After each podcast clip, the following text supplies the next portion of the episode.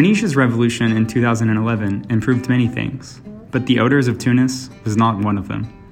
Trash collectors went on strike for almost half a year after the revolution to demand better salaries, and waste collection systems broke down.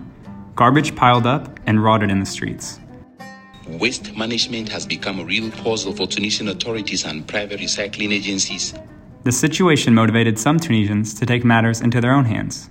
A sound engineer, a software developer, and a French expatriate in the northern suburbs of Tunis founded an initiative to organize beach cleanups and public awareness campaigns on littering. The three volunteers realized they could sell some of the waste they collected to recyclers.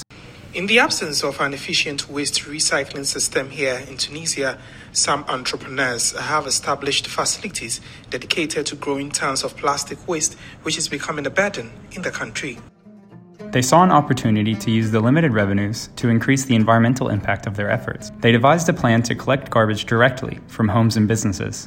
Tunisia Recycling was born, a volunteer run non-profit association that collects and sorts wastes from members who pay a subscription fee. The association attracted the attention of foreign embassies and international organizations in Tunis and secured funding to expand their work.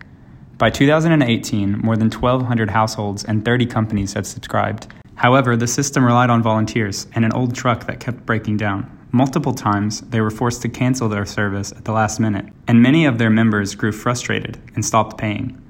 Although they bought a new truck in 2020 through crowdfunding and resumed reliable service, they are still working to win back members' trust. Because Tunisia Recycling continues to rely on volunteers and donations, the initiative may be difficult to replicate elsewhere in Tunisia. Still, the organizers are keen to collaborate with municipalities and other similar organizations to expand their impact and encourage others to copy their model. They recently joined a consortium of 30 stakeholders working on fighting pollution. They believe that such partnerships may enable them to influence government strategies in the long term. However, Tunisia's political turmoil has made establishing relationships with the right authorities a challenge. In the 10 years since the revolution, Tunisia's government has changed seven times.